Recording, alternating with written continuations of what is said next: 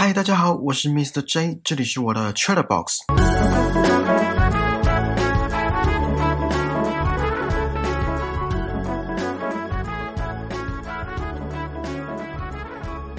我们来回顾一下上一集的内容。上一集节目一开始，我问大家有没有选择困难这个困扰，然后讲到我高中的时候，在麦当劳柜台前的三公尺处，看着斜上方的看板，犹豫着要吃哪一个套餐，是要吃每次到麦当劳都会点的鸡块餐，还是吃点不一样的麦脆鸡餐？搞到我朋友都点好坐在位子上了，我才开始排队。然后我顺便声明一下，我现在点餐快很多了，有可能是我到餐厅之前都会先想好，或是真的随着年纪的增长有所改变。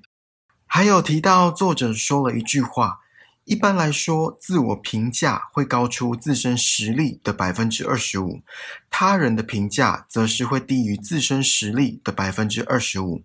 之后，我举了之前我在准备一项英文检定的例子，有一个人就跟我说：“啊，那考题不就是那些在考，应该会有一些考古题吧？应该不难吧？”这句话压垮我最后一根稻草，也就是理智线。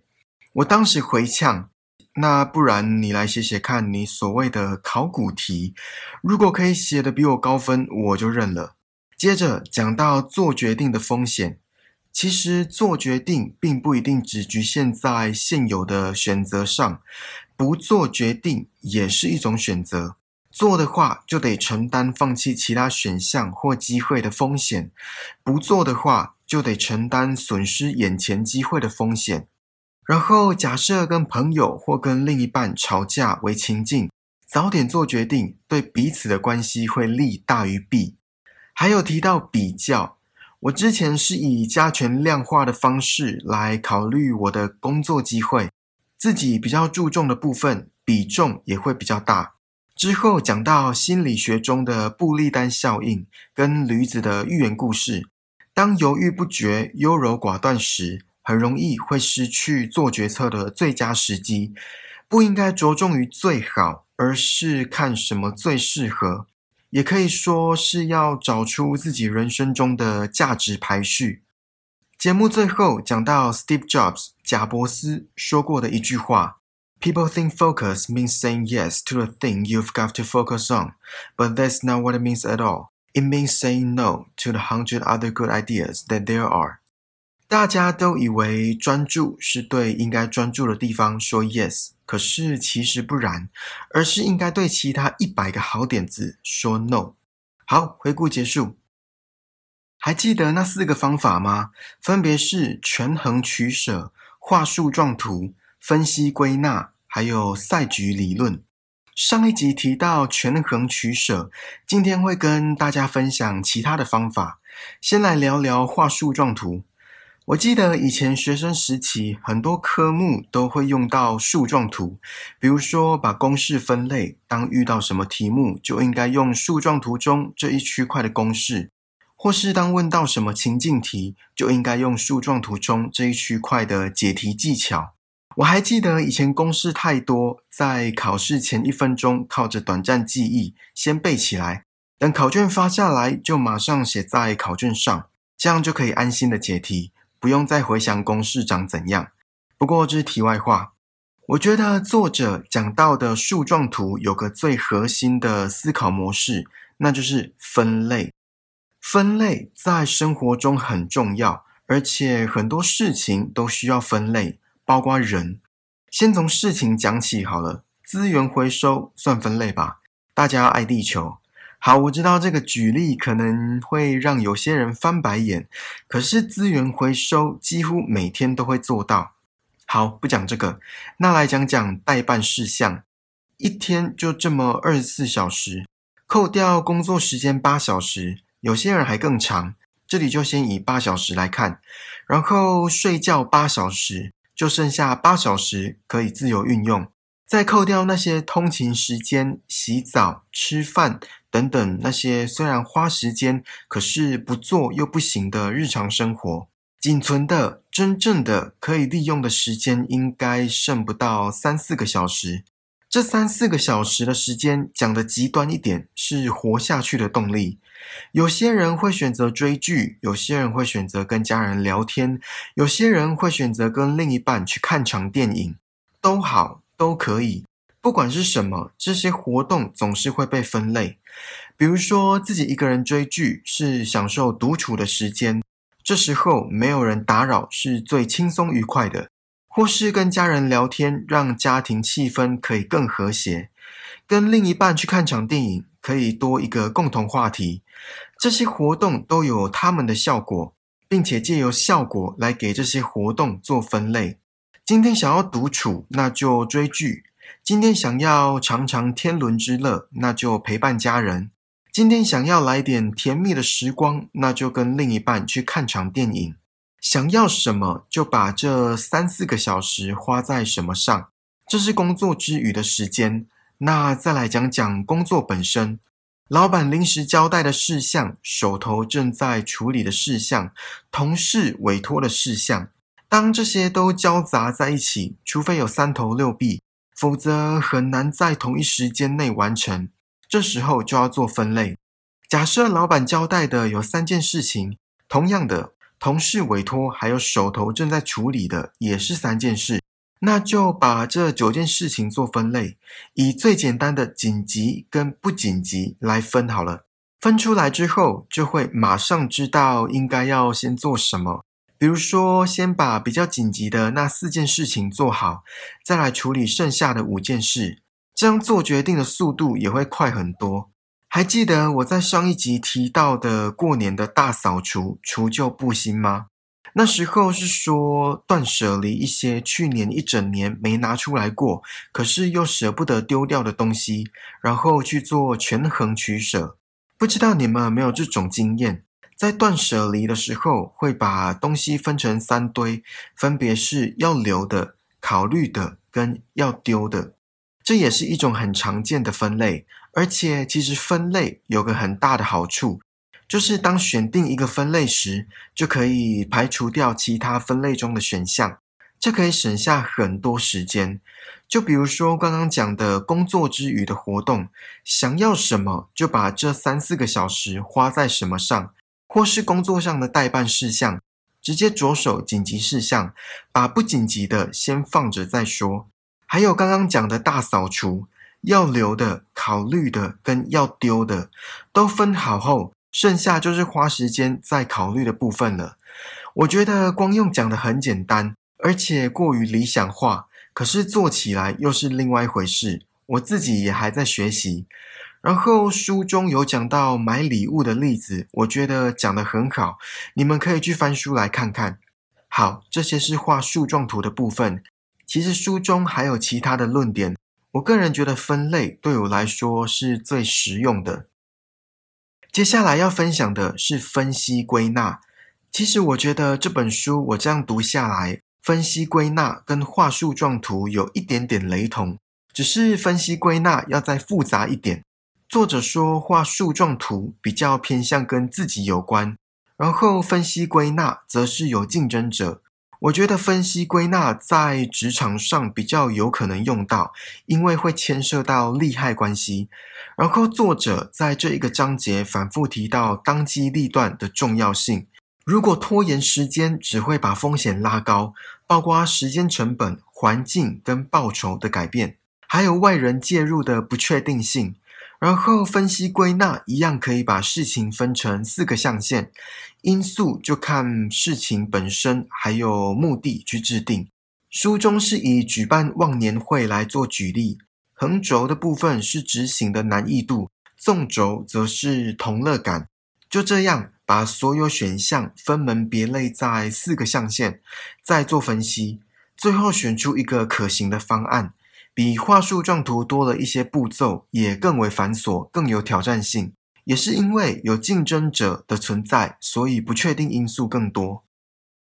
最后来到我个人觉得这本书的重头戏，也是我最喜欢的章节——赛局理论。其实，在读这本书之前，我就有听说过这个理论。赛局理论的应用很广泛，比如说经济学、数学、心理学等等，相信大家也都有听过。我大略讲一下赛局理论是什么。在聊赛局理论之前，我先讲一个这个理论当中很有名的经典故事。这个故事叫《The Prisoner's Dilemma》，囚犯困境。现在有两位嫌犯，姑且称他们为嫌犯 A 跟嫌犯 B。两位嫌犯被抓去审问，可是检察官没有证据，于是检察官心机的告诉嫌犯 A：“ 你们确定会因所犯的罪行而坐一年的牢？可是如果你认罪，而对方不认罪时，我可以改判你无罪。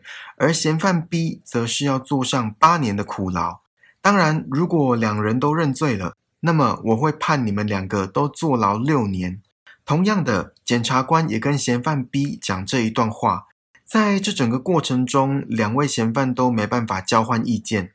好，我们来分析一下。我们先以嫌犯 A 的角度来看，假设现在嫌犯 B 是确定认罪的，那如果嫌犯 A 选择认罪，就会坐上六年的牢。如果嫌犯 A 选择不认罪，就会坐上八年的牢。这是嫌犯 B 认罪的情况下。相反的，假设现在嫌犯 B 是确认不认罪的，那如果嫌犯 A 选择认罪，就不用坐牢；如果嫌犯 A 选择不认罪，就会坐上一年的牢。这是嫌犯 B 不认罪的情况下。所以，以嫌犯 A 的角度来看。认罪会对他比较有利，因为如果嫌犯 B 选择认罪，那嫌犯 A 认罪是关六年，比不认罪的八年还要少。如果嫌犯 B 选择不认罪，那嫌犯 A 认罪不用坐牢，比不认罪的一年还要好。所以，不管另一位嫌犯选择什么，自己选择认罪会比较有利。如果以嫌犯 B 的角度去思考，也是同样的道理。